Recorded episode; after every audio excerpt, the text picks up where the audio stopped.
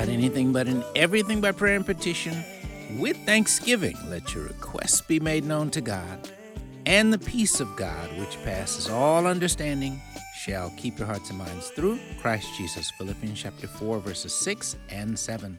Thanks for joining us today. This is the Hour of Intercession.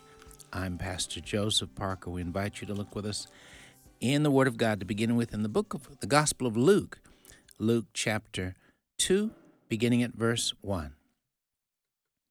At that time, the Roman Emperor Augustus decreed that a census should be taken throughout the Roman Empire. This was the first census taken when Quirinius was governor of Syria. All returned to their own ancestral towns to register for this census. And because Joseph was a descendant of King David, he had to go to Bethlehem in Judea, David's ancient home. He traveled there from the village of Nazareth in Galilee. He took with him Mary, to whom he was engaged, who was now expecting a child. And while they were there, the time came for her baby to be born. She gave birth to her firstborn son. She wrapped him snugly in strips of cloth and laid him in a manger, because there was no lodging available for them. That night, there were shepherds staying in the fields nearby, guarding their flocks of sheep. Suddenly, an angel of the Lord appeared among them, and the radiance of the Lord's glory surrounded them. They were terrified, but the angel reassured them. "Don't be afraid," he said. "I bring you good news that will bring great joy to all people. The Savior, yes, the Messiah, the Lord, has been born today in Bethlehem, the city of David. And you will recognize him by this sign. You will find a baby wrapped snugly in strips of cloth, lying in a manger." Suddenly the angel was joined by a vast host of others, the armies of heaven, praising God and saying, "Glory to God in highest heaven, and peace on earth to those with whom God is pleased." Then when the angels had returned to heaven, the shepherds said to each other, "Let's go to Bethlehem. Let's see this thing that has happened, which the Lord has told us about." They hurried to the village and found Mary and Joseph, and there was the baby lying in the manger. After seeing him, the shepherds told everyone what had happened and what the angel had said to them about this child. All who heard the shepherd's story were astonished, but Mary kept all these things in her heart and thought about them often. The shepherds went back to their flocks, glorifying and praising God for all they had heard and seen. It was just as the angels had told them. Verses 1 through 20, Luke chapter 2. Father, thank you once again for the wonderful, the blessed, the glorious and grace-filled stories of Christmas, the passages that tell us about the coming of our Lord and Savior Jesus Christ as our Lord and Savior as a baby so many years ago. And thank you for the strength, the encouragement, the edification, and the revival that happens in our hearts and our lives as we take time to read and meditate on these wonderful and powerful stories. Anoint us afresh with the Spirit that would cause us to have a hunger to make time, to spend much time in your word throughout the Christmas season, reading and meditating on these powerful stories and insights that help us not only to know more about the coming of our Lord and Savior Jesus Christ, but how we too are to be faithful followers and disciples of our Lord and Savior, who is our King of Kings and Lord of Lords. Help us to follow you more and more faithfully with every passing day. In Jesus' name we do pray. Amen. Thank you again for listening to the Hour of Intercession. Our producer is Mark Ose. Mark is going to lead us in a word of prayer at this time. Dear Lord God in heaven, maker of heaven and earth, creator of the universe and Lord of my life, Lord God, I worship you. I worship and adore you, and I want to honor you every day in every way, in thought, word, and deed. Lord God, please help me to do that today. I pray in Jesus' name. Amen. And Lord, I pray that would be the prayer of everyone who hears this broadcast today, especially during this Christmas season, that we would remember that there would be no Christmas without you. In fact, without you, there would be nothing. And so, Lord God, help us to honor you, to be a blessing to you and to tell others about you with every opportunity, I pray. In Jesus' name, amen. Amen. Amen. Thank you. Thank you, Mark. And thank you again for being a part of our listening family. And as always, we do appreciate you listening in. We appreciate your prayers.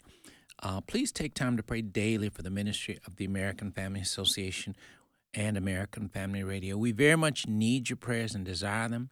And so if you'll take that time on a daily basis, we would genuinely appreciate that. Well, again, as always, as we look here in the Word of God here on the Hour of Intercession broadcast, one of our ongoing goals is to encourage you and to be God's vessel to inspire and strengthen you to be a diligent student of God's Word. You know, as we've been looking at the Christmas narratives, and of course, narrative is just a fancy word, you might say, for reading or story. But as we look at the Christmas stories as found in Matthew chapters 1 and 2 and Luke chapters 1 and 2, on an ongoing basis, we're encouraging you and your family to take time to read through these powerful narratives or stories throughout the Christmas season. Now, keep in mind, it's encouraging spiritually to do so. It helps you grow in your understanding of the message, the meaning behind the truths of the story of Christmas. You'll grow closer to the Lord and grow strong in the Lord. And yes, there is a warm, fuzzy feeling that may come as you take time to read these beautiful and powerful stories. But remember this as well, it's warfare. When you read and meditate on the powerful stories of Christmas, you're equipping yourself to be a better equipped warrior in the world and in the kingdom of God. There's so much insight for all of us as believers that will help us not just during the Christmas season, but throughout our lives as we look at and learn from the faith and the courage and the grace working in and around the lives of people who make up the Christmas story. So today we're specifically looking at a topic that, again, we hope we find it encouraging and uplifting, but also very practical, because it's important that every day of our lives, our goal is to walk with God, to listen to God, to obey God. And, you know, throughout the Christmas story, those are important truths that were at work, because a huge part of the stories of Christmas is obedience. Servants who heard God's word and obeyed him. They heard God's word and trusted him. Even when it was difficult to trust, they trusted him anyhow. And so as we look at the passages we'll be looking at specifically, our focus today is we're looking at the topic, the ministry of the Holy Spirit and angels at Christmas. Again, the ministry of the Holy Spirit and angels at Christmas. And so we're going to start, we're actually going to be moving around a little bit, but we want to start specifically in the Gospel of Luke chapter 1. And as we look in Luke chapter 1, we're starting by looking largely at the work and the ministry of the Holy Spirit here. So we invite you to look with us specifically Luke chapter 1, picking up at verse 26. In the 6th month of Elizabeth's pregnancy, God sent the angel Gabriel to Nazareth, a village in Galilee, to a virgin named Mary. She was engaged to be married to a man named Joseph, a descendant of King David. Gabriel appeared to her and said, "Greetings, favored woman, the Lord is with you." Confused and disturbed, Mary tried to think what the angel could mean. "Don't be afraid, Mary," the angel told her, "for you have found favor with God. You will conceive and give birth to a son, and you will name him Jesus.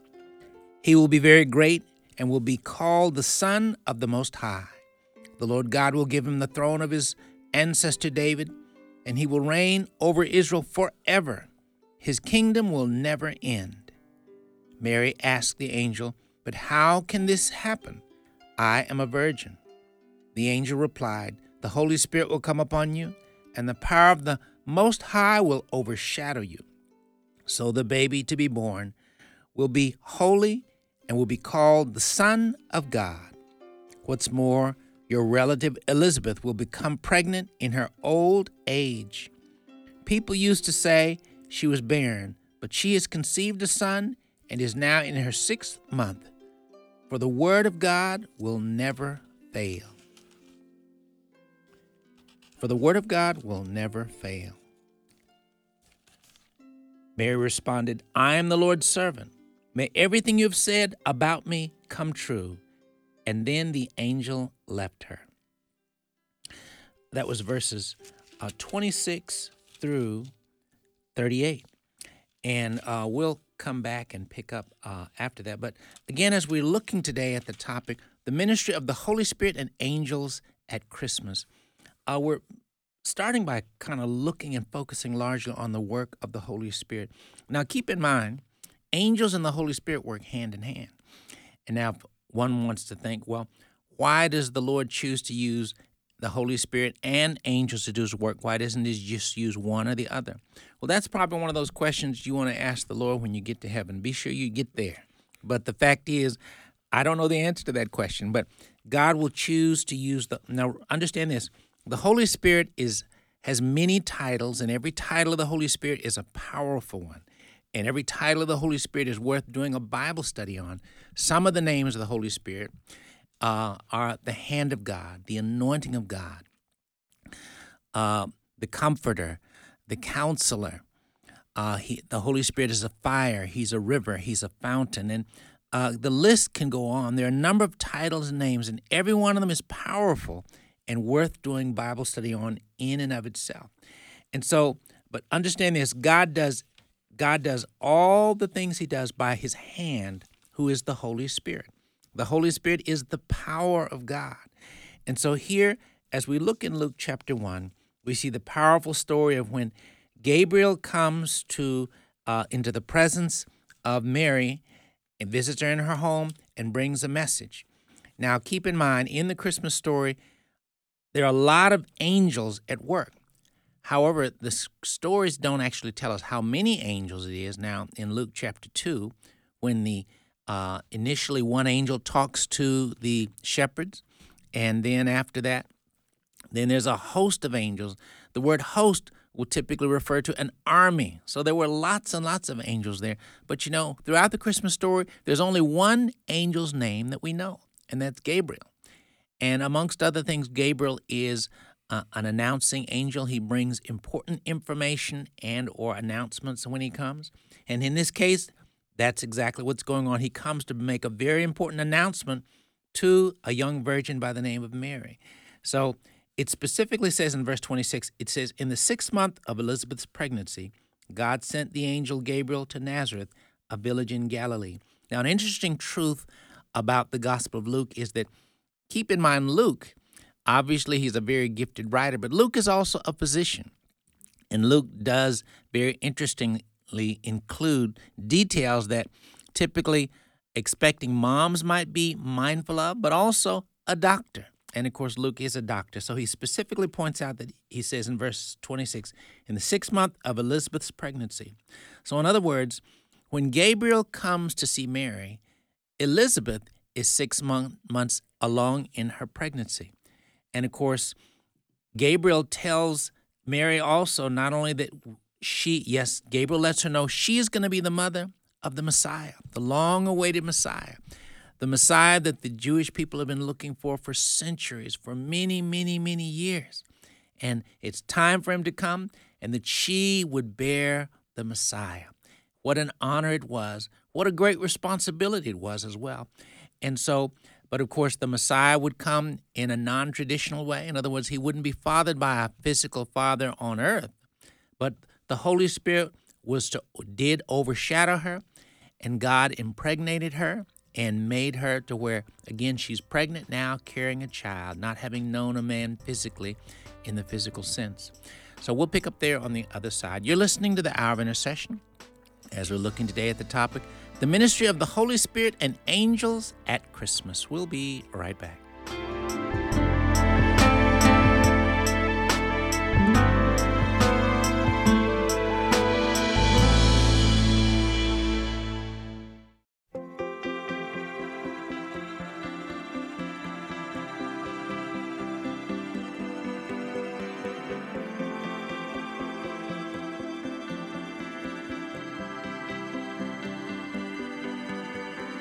Joy to the world, the Lord has come. Let earth receive her King.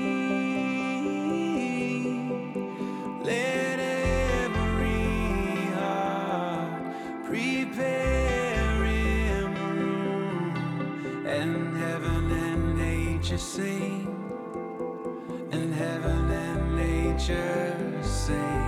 Oh, come let us adore him. Oh, come let us adore him.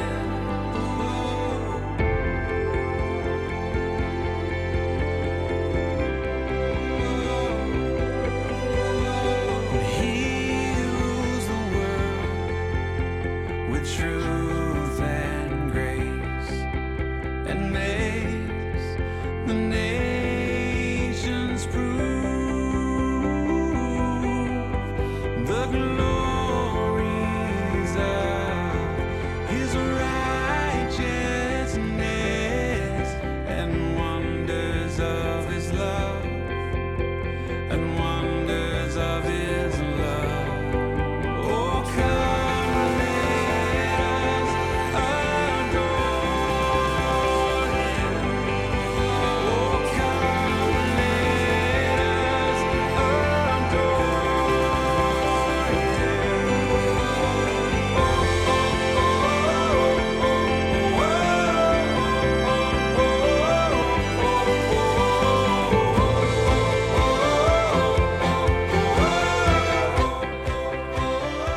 Mercy me with joy.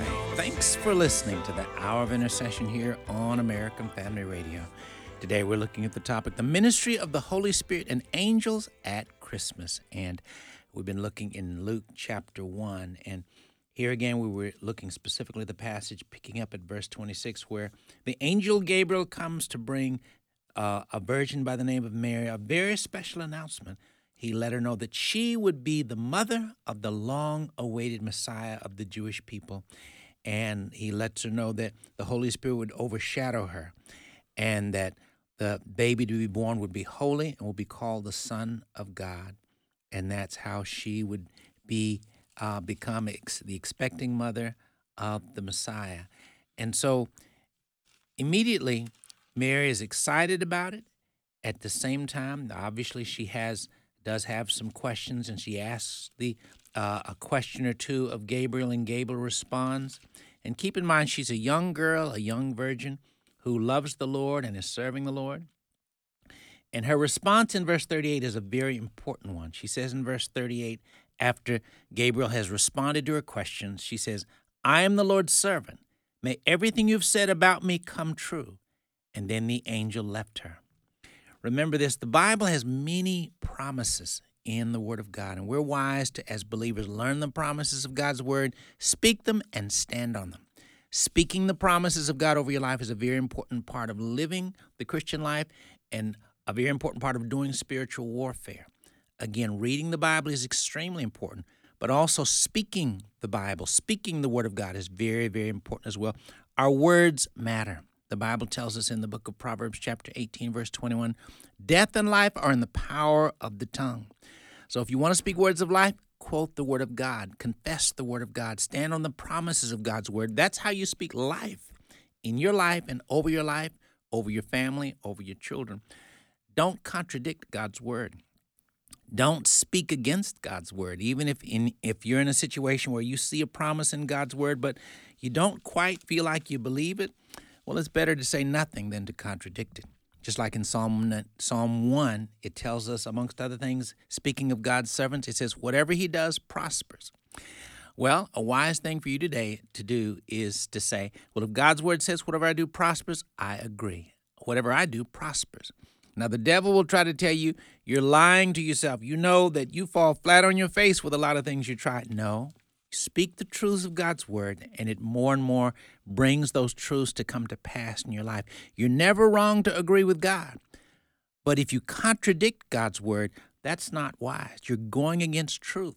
You don't want to do that. One of the reasons why that's important, too, is because also the angels of God are always listening for your words.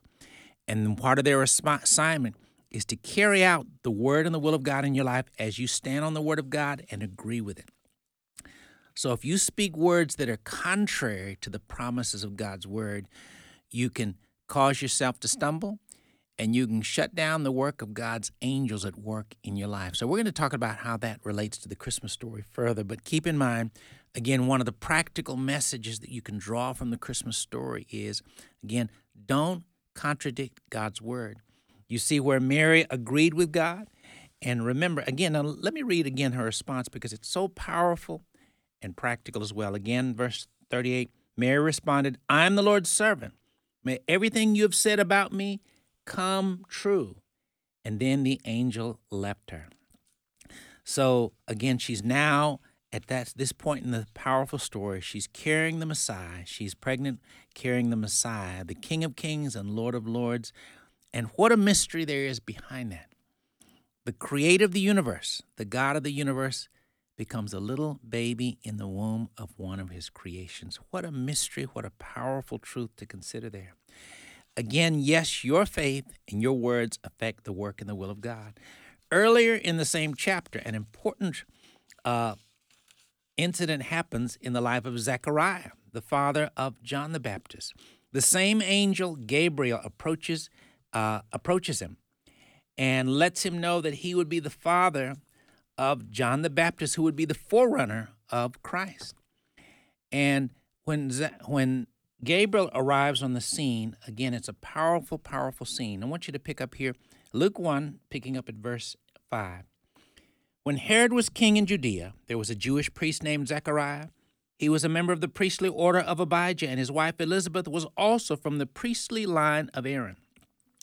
Zechariah and Elizabeth were righteous in God's eyes, careful to obey all of the Lord's commandments and regulations. They had no children because Elizabeth was unable to conceive, and they were both very old. One day Zechariah was serving God in the temple, for his order was on duty that week. And as was the custom of the priests, he was chosen by lot to enter the sanctuary of the Lord and burn incense. While the incense was being burned, a great crowd stood outside praying. While Zechariah was in the sanctuary, an angel of the Lord appeared to him, standing to the right of the incense altar. Zechariah was shaken and overwhelmed with fear when he saw him. But the angel said, Don't be afraid, Zechariah. God has heard your prayer. Your wife Elizabeth will give you a son, and you are to name him John. You will have great joy and gladness, and many will rejoice at his birth, for he will be great in the eyes of the Lord. He must never touch wine or other alcoholic drinks. He will be filled with the Holy Spirit even before his birth, and he will turn many Israelites to the Lord their God. He will be a man with the spirit and power of Elijah. He will prepare the people for the coming of the Lord.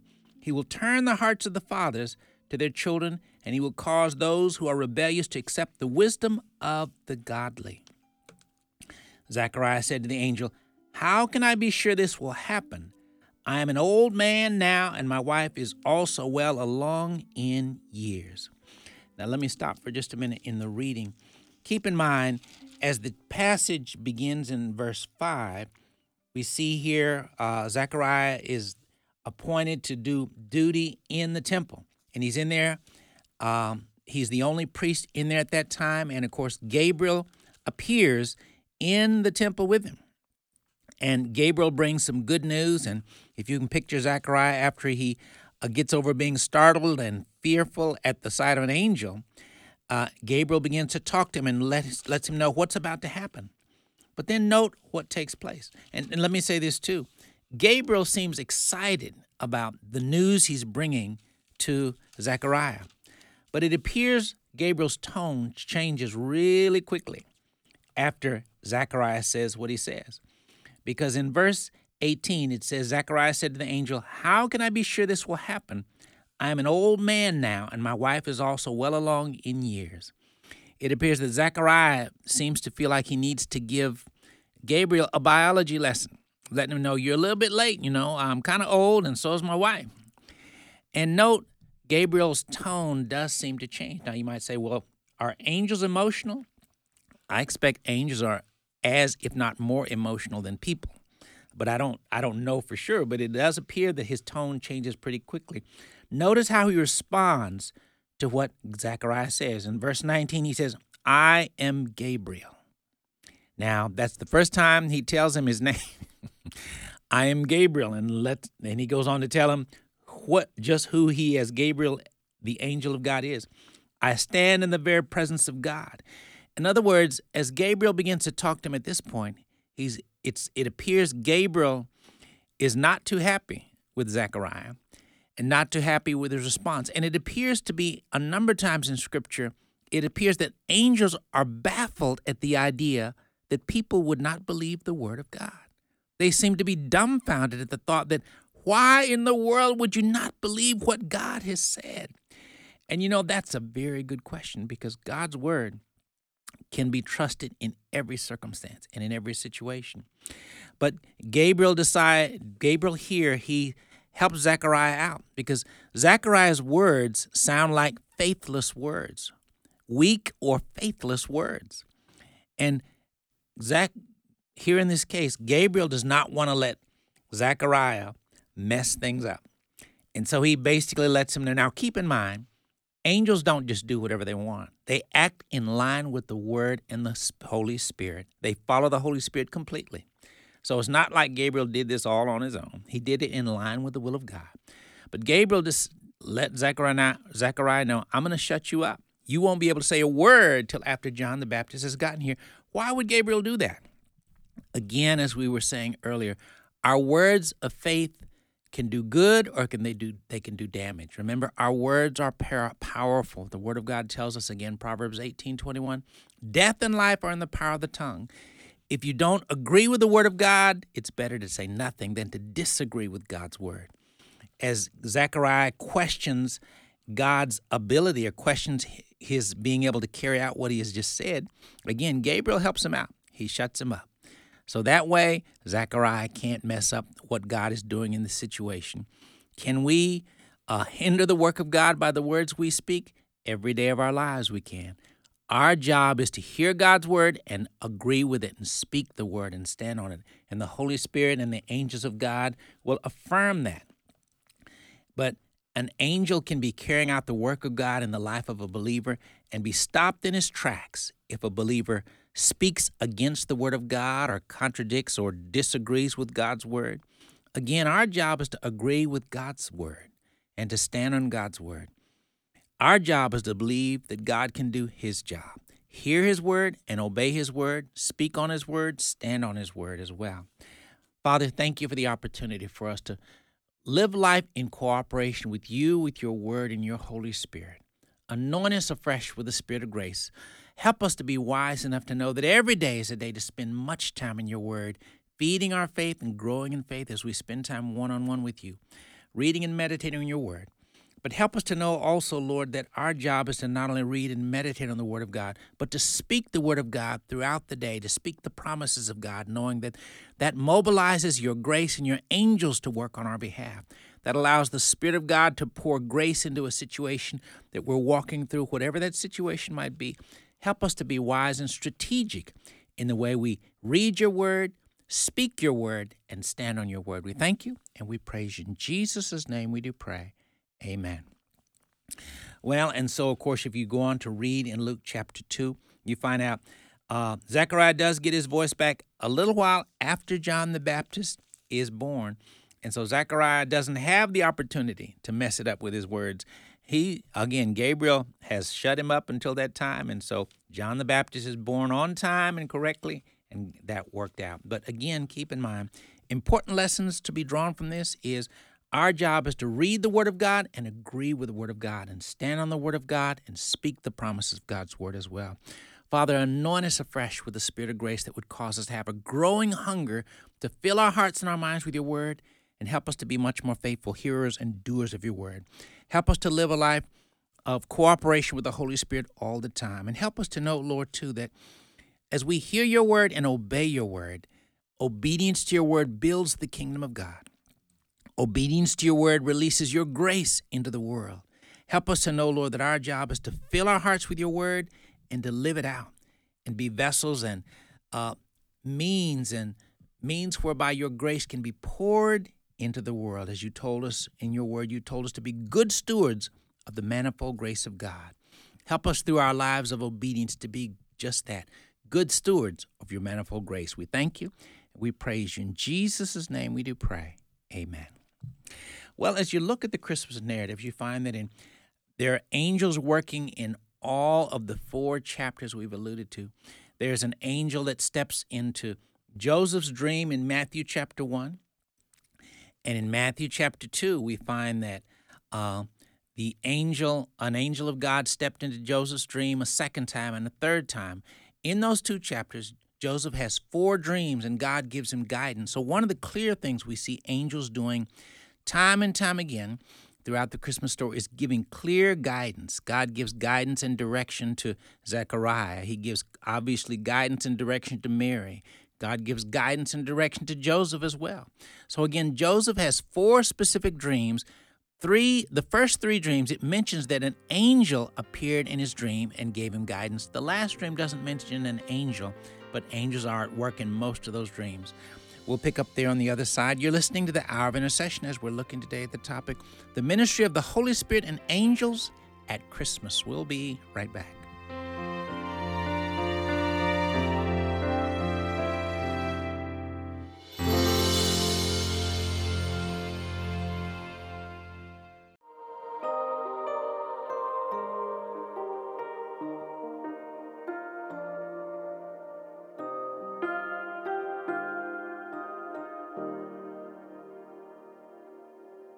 Angels, angels in the night. Angels, angels from on high. Messengers of grace, messengers of light. Angels, angels fill the skies. Angels from the highest height, glory all around, heaven reaching out, a song we've never heard, how beautiful the sound, singing Gloria,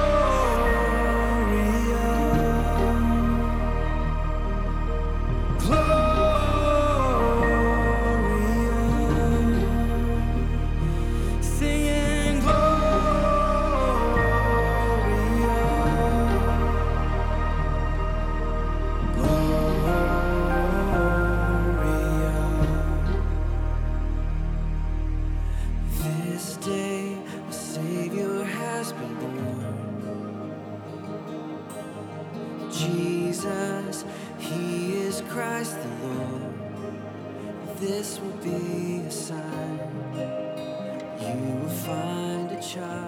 Of Matt Redman with Angels Singing Gloria. Thanks for listening to the Hour of Intercession here on American Family Radio. Today we're looking at the topic, the ministry of the Holy Spirit and angels at Christmas. And so we're looking at all of the four chapters that make up what we refer to as the traditional Christmas story, Matthew chapters 1 and 2 and Luke chapters 1 and 2. And we want to continue to encourage you, please take time throughout the Christmas season to read through them over and over and over again, because the Holy Spirit will definitely teach you new insights and truths you didn't know about Christmas, but also it will stir you to become a better equipped disciple of the Lord Jesus Christ. There's so much wisdom, insight, and empowerment found in these powerful stories that we refer to as the Christmas story. So please take time, you and your whole family, several times during the Christmas season. Hope that you will take the time to do that. Picking up now, verse 39, going back to the instance of Mary. And now keep in mind, again, it appears that Gabriel, it seems to be excited about bringing the news to Zechariah to begin with, and earlier in chapter 1. It looks like it gets a little bit perturbed after Zechariah doesn't seem to quite believe God's promise, and again shuts Zechariah up for a time. But it appears he's pretty pleased with Mary, because Mary's response is an encouraging one. And her response is, may everything you've said about me come true. Stand on the word, agree with the word. That's a wise approach. Picking up at verse 39 in Luke 1, it tells us, a few days later, Mary hurried to the hill country of Judea, to the town where Zechariah lived. She entered the house and greeted Elizabeth.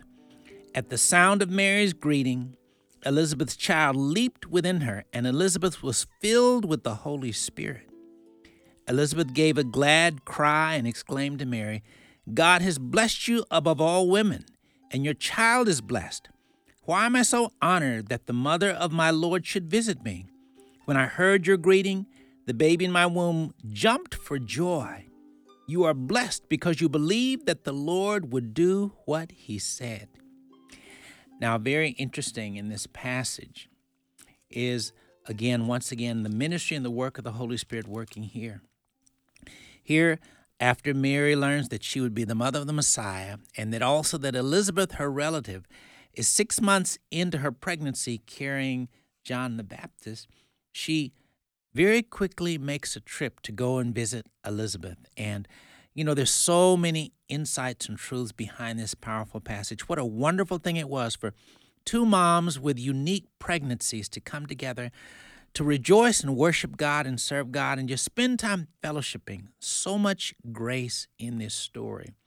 A young teenage mom and another mom that probably could be the age of her great-grandmother, both of them expecting a child at the same time, fellowshipping one with another. But note something interesting that happens. When Mary arrives on the scene where Elizabeth is, the Holy Spirit does a very quick and powerful work. But of course, remember, the Holy Spirit, he's God. He can do anything. Well, when Elizabeth hears the greeting of Mary, all of a sudden, many things happen all in a moment's time. Now, keep in mind, Elizabeth, prior to hearing Mary's greeting, probably knows nothing about the fact that Mary is the mother of the Messiah. But remember this, when the Holy Spirit touches her through the sound of Mary's voice, all of a sudden, the Holy Spirit downloads a whole lot of information and truths into Elizabeth's mind all at once. She all of a sudden knows that's the voice of the mother of the Messiah you've been waiting for all these centuries. And she's come to visit you. And all of a sudden, Elizabeth is filled with the Holy Spirit. She knows that Mary is carrying the Messiah, and she's excited at the prospect.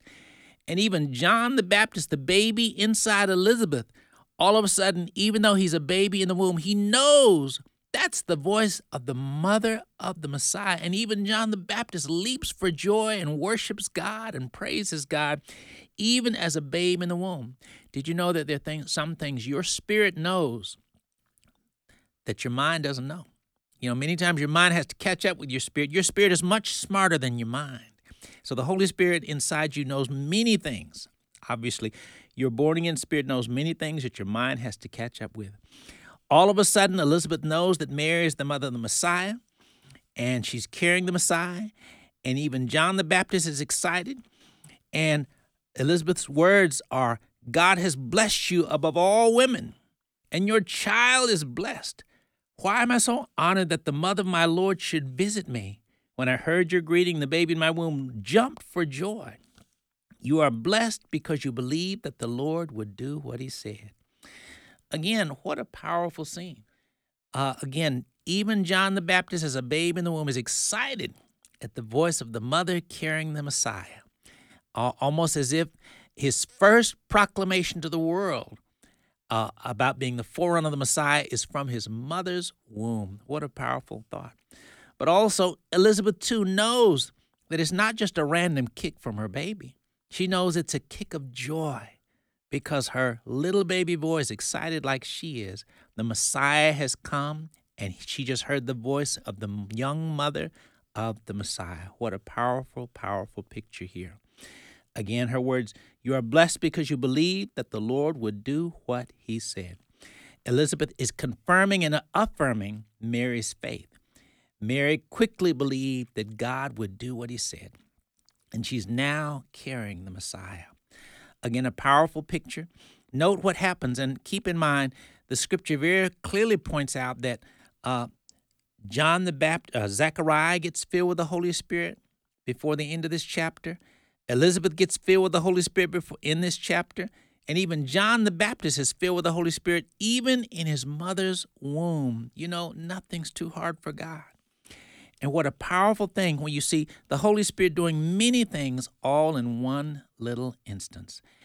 He does great work all the time. And what does that have to do with you and I? Well, keep in mind, Amongst other things, the Holy Spirit is a fire on the inside of us.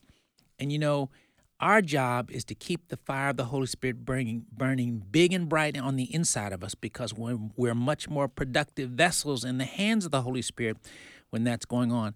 How do we keep the fire of the Holy Spirit burning big and bright on the inside of us?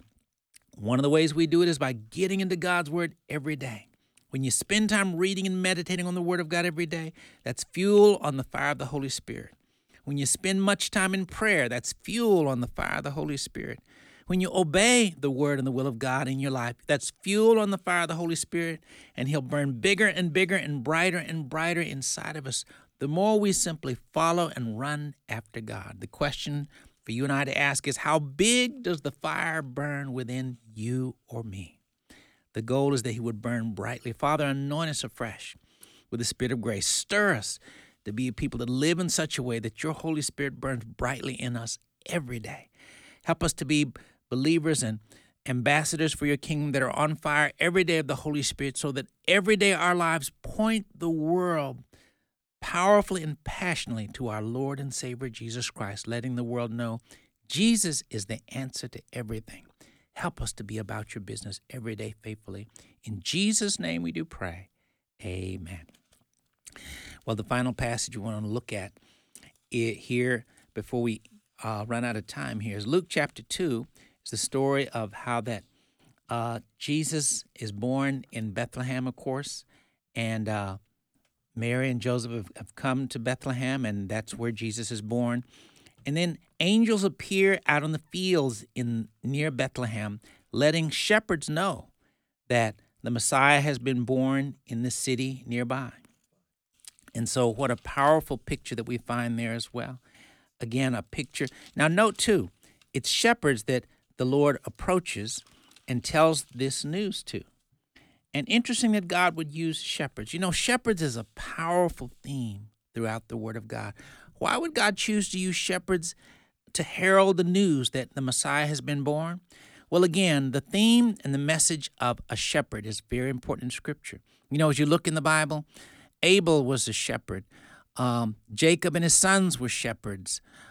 Even Rachel was a shepherdess.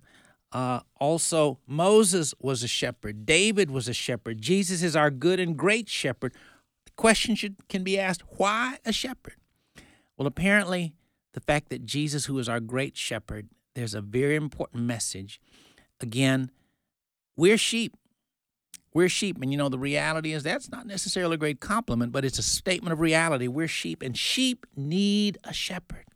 Sheep need a shepherd. And Jesus is our great shepherd, who's more than sufficient to be the shepherd that we need Him to be. Well, God uses shepherds in Luke chapter 2 to let the Bethlehem community know. They go, they find the Messiah after getting the direction from the angels, letting them know the Messiah's been born. They go and find Him. Then they tell many people, and people are wonderfully touched by the news of what they'd found, that the baby Jesus had been born. How tragic it is that it doesn't appear that any of the people they talked to, though, got up and said, let me go find Him too. I want to go see the Messiah as well. What a tragedy. The whole town, you would think, should have gotten up and said, let's go see Him too. A question you and I need to ask ourselves is, am I running to find the Messiah? Well, where do you find Him? You can always find the Messiah in the Word of God. So may it be a goal for you every day of your life to run to find and talk to and commune with and spend time with the Messiah, one-on-one with Him every day in His precious Word. Thank You, Lord, for the gift of Your Word. Thank You for how that Your Word guides us, molds us, shapes us, saves us, heals us, and does so much more. Stir us to be a people who are on fire of Your Holy Spirit every day, living as faithful ambassadors, helping to gather up as many people as we can to take with us to heaven as we possibly can, simply by being faithful followers of the Lord Jesus Christ. We thank You. We praise You. In Jesus' name we do pray. Amen. Thanks again for listening to the Hour of Intercession, as we normally do before we end the broadcast. If you are listening today and you've never made the Lord Jesus Christ the Lord and Savior of your life, today is a great day to get saved. Today is a wonderful day to fully commit your heart and life to Him, so that He will be your Lord and Savior, and also so that you can spend eternity with the Lord in a wonderful place called heaven. If you'd like to make that step, would you now from your heart pray this prayer with me even now? Lord Jesus, thank you for loving me so much that you came into this world a long time ago. You lived. You died on the cross to pay for all my sins. 3 days later, you rose up from the dead so that I could be saved. Lord, I confess I've sinned and done wrong in many, many ways. Lord, I repent and I turn from all the wrong I've done. Forgive me, Lord, for all the wrong things I've done. Lord Jesus, come into my heart. Be the Lord and Savior of my life. In your word, you told us, whoever calls on the name of the Lord shall be saved. Right now, Lord, I'm calling on your name. Lord, save me. Fill me with your Holy Spirit. Help me to live my whole life following you. Help me to read your word every day. Help me to pray every day. Help me to obey and follow you every day. Thank you, Lord, for saving me. In Jesus' name, amen. Well, my email is joseph@afr.net. Again, that's joseph@afr.net. Please email us. We'd like to share with you some literature and some resources that will help you to begin to grow up and grow strong in your new walk with the Lord Jesus Christ. Please get in touch. We definitely want to hear from you. We'd like to get that information to you. Again, joseph@afr.net. And please be sure during this Christmas season to make time to read through Matthew chapters 1 and 2 and Luke chapters 1 and 2 all the way through with your family. It will bless your socks off, and it will bless your celebration of Christmas this year and beyond. Thanks for listening. Join us again next time for the Hour of Intercession.